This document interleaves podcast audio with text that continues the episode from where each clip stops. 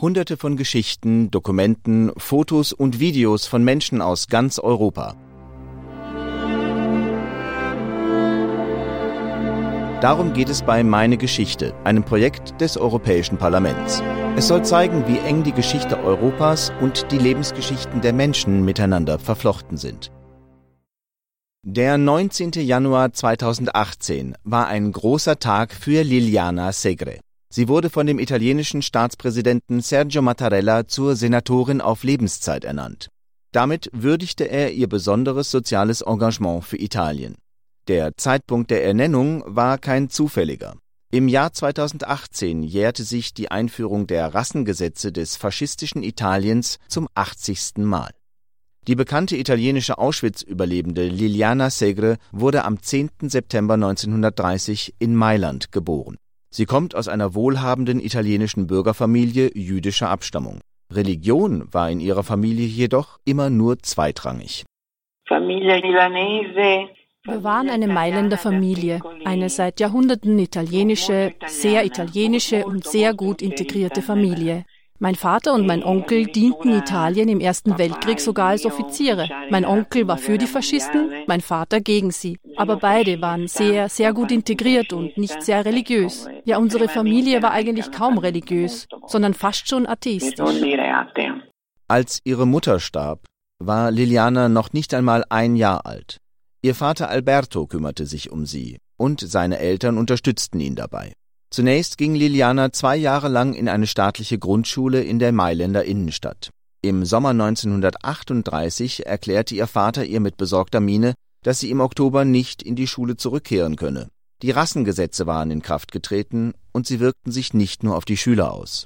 Mi trovo chiusa la porta della scuola perché questa legge per cui Wegen dieser Gesetze durfte ich nicht mehr zur Schule gehen. Die jüdische Minderheit in Italien wurde auf einmal aus der Gesellschaft ausgegrenzt. In der Schule betraf das sowohl Lehrer als auch Schüler. Wir wurden aus Vereinen ausgeschlossen und sogar aus den Telefonbüchern gestrichen. Römische Lumpenhändler, die auf ihren Waren sitzen blieben, Universitätsprofessoren, Lehrer und Schriftsteller. Niemand blieb verschont. Sogar Mathematik-Lehrbücher jüdischer Autoren durften nicht mehr verwendet werden. Die Angehörigen dieser Minderheit wurden also vollständig aus der Gesellschaft ihres eigenen Vaterlandes ausgeschlossen. Und das nur deswegen, weil sie in die falsche Familie geboren worden waren. Nicht etwa, weil sie etwas falsch gemacht hätten. Ich war damals acht Jahre alt und dieses Erlebnis hat mich stark geprägt. Wer als Kind ausgestoßen wird, obwohl er nichts getan hat, bleibt tief drinnen immer ein ausgestoßenes Kind. Präsident Mattarella hat mich gefragt, woran ich dachte, als ich zur Senatorin ernannt wurde. Ich dachte genau daran, dass ich immer noch dieses Kind bin, das der Schule verwiesen wurde. achtzig Jahre später bin ich nun Senatorin. Aber wer als Kind solches Leid erfährt, der ist für immer davon gezeichnet. Für immer.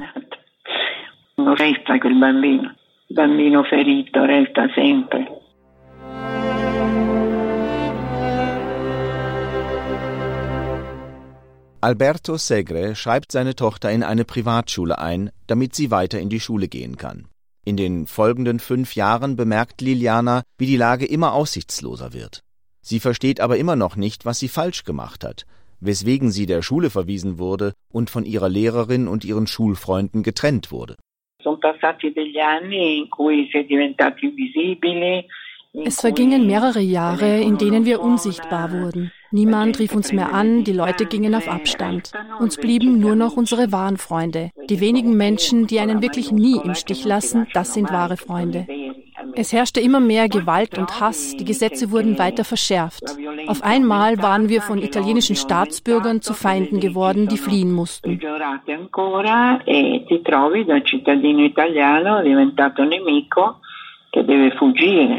Bis dahin wollte Alberto Segre Mailand nicht verlassen, um bei seinen inzwischen betagten Eltern bleiben zu können. Doch neunzehnhundertdreiundvierzig erkennt er, dass seine Familie in großer Gefahr ist und wagt die Flucht aus Italien. Gemeinsam mit Liliana möchte er in der Schweiz Schutz suchen. Wir versuchten zu flüchten. Über die Berge natürlich, nicht über einen der Grenzübergänge, die man verwendet, wenn man normal ausreisen möchte. Aber wir wurden von den Schweizern erwischt und zurückgeschickt. Dann wurden wir festgenommen. Mit dreizehn Jahren war ich also zum ersten Mal im Gefängnis. In drei verschiedenen Gefängnissen sogar. In Como, in Varese und in Mailand, in meiner Stadt. Genau in dem Viertel, in dem ich geboren und aufgewachsen bin. Dieses Gefängnis, das Gefängnis San Vittore, gibt es auch heute noch.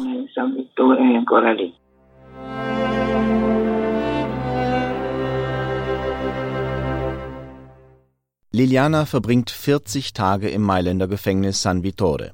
Dann, am dreißigsten Januar neunzehnhundertvierundvierzig, wird sie vom Bahnsteig einundzwanzig des Mailänder Hauptbahnhofs Milano Centrale aus in das Konzentrationslager Auschwitz-Birkenau verfrachtet. An diesem Bahnsteig befindet sich heute eine Gedenkstätte für die Opfer des Holocaust. Die Fahrt dauert sieben Tage, die sich wie eine Ewigkeit anfühlen. Liliana wird sofort von ihrem Vater getrennt. Sie sieht ihn niemals wieder. Er stirbt am siebenundzwanzigsten April desselben Jahres. Am achtzehnten Mai neunzehnhundertvierundvierzig werden auch Lilianas Großeltern väterlicherseits in der Kleinstadt Inverigo in der Provinz Como verhaftet. Einige Wochen später bringt man auch sie nach Auschwitz, wo sie am dreißigsten Juni neunzehnhundertvierundvierzig, dem Tag ihrer Ankunft, getötet werden. Poi l'arrivo, la separazione da mio papà. Bei der Ankunft wurde ich von meinem Vater getrennt. Ich war erst dreizehn Jahre alt und auf einmal ganz auf mich allein gestellt. Ich wusste nicht einmal, wieso man mich an diesen Ort gebracht hatte. Im Lager war ich die Ausgestoßene, das Dummchen, das die Sprachen der anderen nicht sprach. Ich wusste nicht einmal, wo ich eigentlich war. Dass ich überlebt habe, war reines Glück.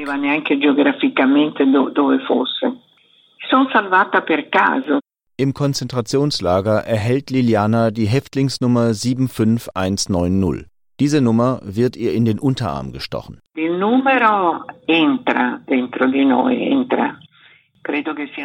Nummer hat sich uns eingebrannt, im wahrsten Sinne des Wortes. Soweit ich weiß, ließen nur ganz wenige Überlebende ihre Nummer entfernen. Die meisten von uns tragen sie auch heute noch. Diese Nummer steht für die Schande der Täter. Deswegen werde ich sie mit Sicherheit nicht verstecken.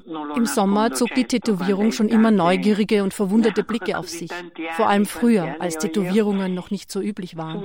Ich habe auch schon Scherze zu hören bekommen, sogar von so richtig ignoranten Damen meines Alters, die dann sagen, oho, du hast dir ein Tattoo stechen lassen.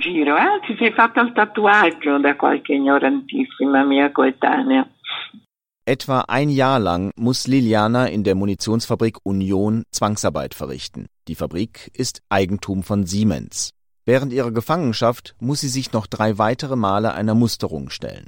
Ich war eine Arbeiterin oder eigentlich eher eine Sklavin in der Munitionsfabrik Union. Und ich bin nicht ums Leben gekommen. Im Vergleich zu den anderen Frauen im Lager war ich definitiv eine der jüngsten. Vielleicht waren da noch zwei oder drei andere in meinem Alter. Die anderen, auch wenn sie nur vier oder fünf Jahre älter waren als ich, hatten wenigstens etwas mehr Lebenserfahrung. Ich hingegen fühlte mich wie das verwöhnte Mädchen, das ich auch gewesen war und das bis zum letzten Tag ein behütetes Leben geführt hatte. Ich war immer nur das Beste gewohnt. Die etwas Schlaueren im Lager schafften es, ab und zu ein zusätzliches Laken oder einen zusätzlichen Löffel Suppe zu ergattern. Ich konnte das nicht. Ich war schon immer so und deswegen ist es ein umso größerer Zufall, dass ich noch am Leben bin. Denn ich habe es nie verstanden, mir das Leben wenigstens ein kleines bisschen leichter zu machen. Ich machte also weiter so, naiv wie ich war, anders als viele andere. Einigen erging es noch schlechter als mir, aber viele waren viel, viel gewiefter, viel mehr daran gewöhnt, sich durchzuschlagen. Ich selbst, ich war mehr so wie ein Küken, das in einem Sturm geraten ist, sagen wir mal so. Auch heute, nach all den Jahren, ist das für Liliana Segre noch immer unfassbar. Sie versteht einfach nicht, wie sie es geschafft hat, den Holocaust zu überleben.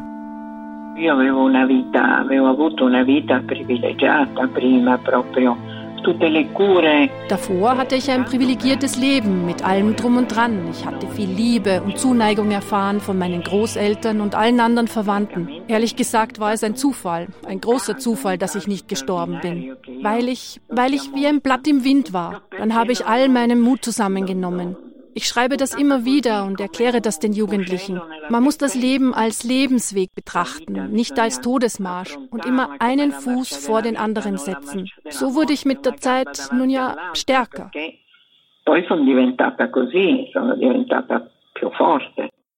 In Auschwitz erlebt Liliana, inzwischen vollkommen abgemagert, unfassbare Gewalt. Etwa als sie eine Krankenschwester mit einer Schere ein Geschwür entfernt, das sich unter ihrer Achsel gebildet hat. Das war für Liliana einer der traurigsten Tage im Konzentrationslager. Doch als sie in ihre Baracke zurückkehrt, zieht eine andere Gefangene, die sie gar nicht kennt, ein kleines Stückchen Karotte aus einem schmutzigen Säckchen hervor und schenkt es ihr. Casi di solidarietà ci sono. Manche waren schon solidarisch, die meisten nicht, denn wenn man nichts hat, wirklich gar nichts, wenn man so etwas erleben muss, dass man nichts hat außer den Lumpen am Leib, ist es sehr schwer, solidarisch zu sein. Wenn dann doch jemand solidarisch ist, nun ja, dann ist das etwas Besonderes, etwas ganz Besonderes. Solche Momente werden zu Erinnerungen, die einem sehr viel bedeuten und mehr Freude schenken als alles andere. Man muss jedoch erst erleben, was es bedeutet, gar nichts zu haben, um zu verstehen, dass auch so ein Karottenstückchen ein enorm solidarischer Akt sein kann.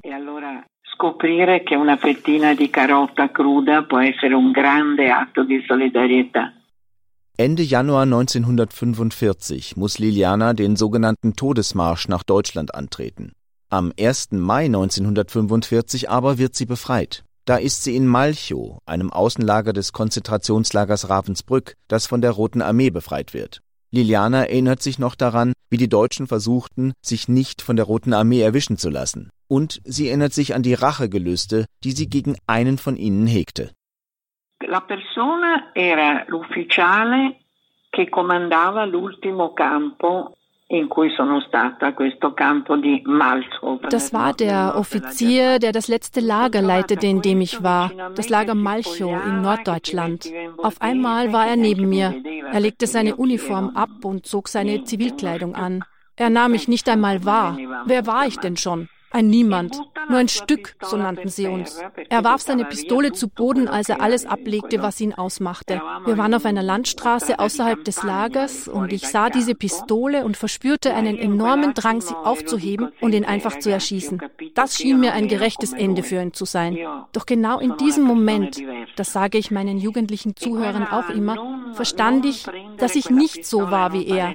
Ich bin anders, dass ich diese Pistole nicht genommen habe, dass ich es nicht einmal versucht habe, hat mir klar gemacht, wie viel Glück ich hatte. Ich war keine Henkerin, sondern ein Opfer.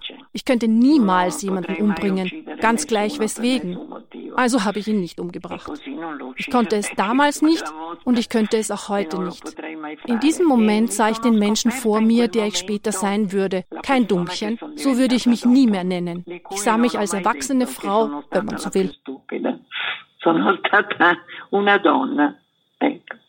Nach ihrer Rückkehr nach Italien lebt Liliana zunächst bei ihrem Onkel, dem Bruder ihres Vaters und dessen Frau. Später zieht sie zu ihren Großeltern mütterlicherseits. Aber wenn man solches Leid erfahren hat, ist nichts einfach. Es war terrible, perché era difficile tornare nella società cosiddetta civile. Es war schrecklich, denn es fiel mir schwer, in die sogenannte zivilisierte Gesellschaft zurückzukehren und all die Regeln und diese Spießbürgerlichkeit wieder zu akzeptieren. Durch sie war es schließlich erst möglich geworden, dass die Leute einfach wegsahen und so etwas passieren konnte. Es waren also sehr, sehr schwierige Jahre für mich. Es war sehr schwierig für mich, Beziehungen aufzubauen, vor allem zu den Mädchen in meinem Alter, mit denen ich nichts gemein hatte, mit diesen fünfzehnjährigen, die nur tanzen gehen wollten. Und das zu Recht, oder? Natürlich hatten auch sie den Krieg, Evakuierungen, Bombardierungen und Lebensmittelrationierungen erlebt. Aber sie hatten all das gemeinsam mit ihren Familien durchgemacht und waren nicht auf sich allein gestellt gewesen. Ich brauchte also lange, um diese verlorenen Jahre aufzuholen. Und deswegen stürzte ich mich regelrecht auf die Schulbücher.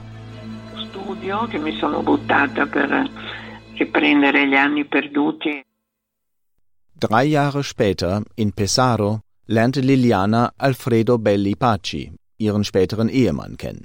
Auch er war ein K Z-Überlebender. Er hatte sich geweigert, die faschistische Repubblica di Salò unter Benito Mussolini zu unterstützen. Das waren die Regionen, die nicht von den Alliierten eingenommen worden waren. Finalmente, dopo tre anni, Drei Jahre später, mit achtzehn, traf ich schließlich den Mann meines Lebens. Das war für mich ein Wendepunkt. Damals begann ich bewusst, meine seelischen und auch meine körperlichen Wunden zu pflegen. Wir waren sechzig Jahre lang verheiratet. Vor elf Jahren ist er gestorben.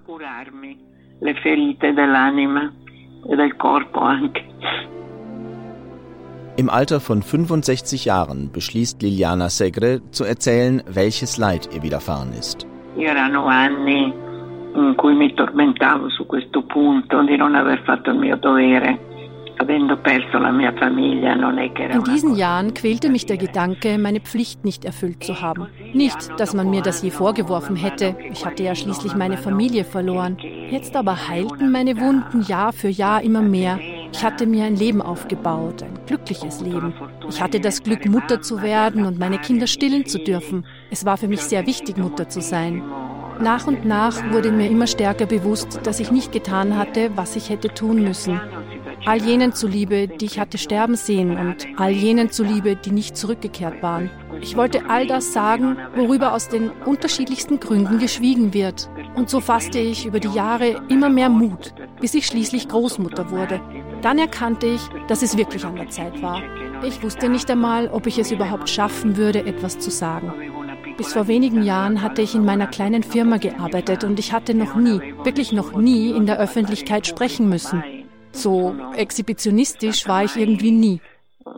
Esibizionista, diciamo, in questo senso.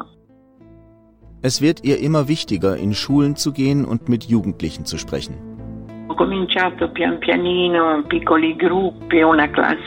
Zuerst habe ich langsam mit Kleingruppen begonnen, eine Klasse nach der anderen. Aber dann ist es zu einer immer größeren Sache geworden. Ich wurde in eine Schule nach der anderen eingeladen, in immer größere Säle. Und schließlich in die Sporthalle Palladozza in Bologna, wo mir vier oder fünftausend Schüler zuhörten. Im Laufe der Zeit habe ich viele Jugendliche getroffen. Ich spreche mit ihnen immer so, als ob ich ihre Großmutter wäre. Ich spreche jedoch nie über Hass oder Rache. Ich spreche als Großmutter. Ich erzähle, was mir passiert ist, als ich im Alter meiner Enkeltochter war.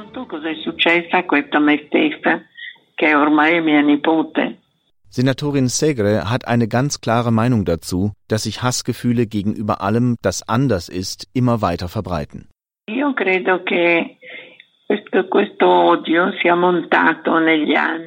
Ich glaube, dass der Hass im Laufe der Jahre zugenommen hat. Es ist nicht so, dass es bestimmte Meinungen zuvor nicht gegeben hätte. Es gab sie immer schon. Es war nur nicht der richtige Zeitpunkt, sie zu äußern. Es hatte einen brutalen Krieg gegeben, demokratische Regierungen und viele andere Entwicklungen.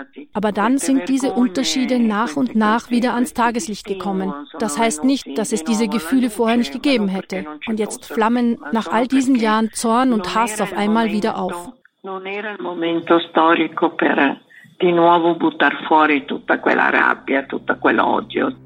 Liliana tut jeden Tag etwas dafür, dass dieser Hass im Alltag endlich wieder aufhört. Als ich Senatorin wurde, war ich schon ziemlich alt. Da war sicherlich nicht mehr zu erwarten, dass ich wer weiß was leiste. Aber ich wollte einen Vorschlag wieder aufgreifen, aus dem nichts geworden war. Die Einsetzung einer Kommission gegen Hetze.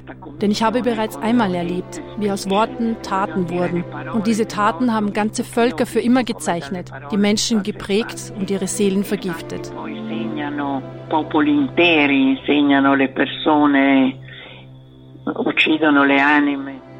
Damit aber Hass und Intoleranz überwunden werden, so Liliana Segre, müssen alle mitmachen.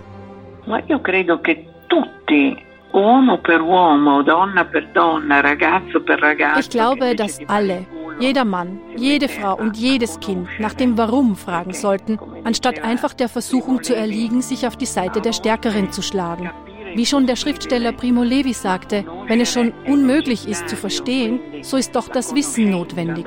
Das Wissen über die Vergangenheit sollte uns also lehren, nicht zu hassen.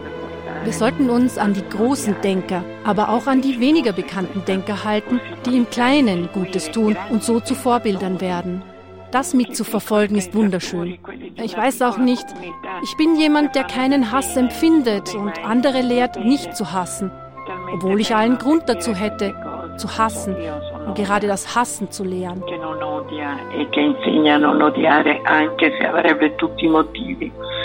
Per odiare e insegnare a odiare.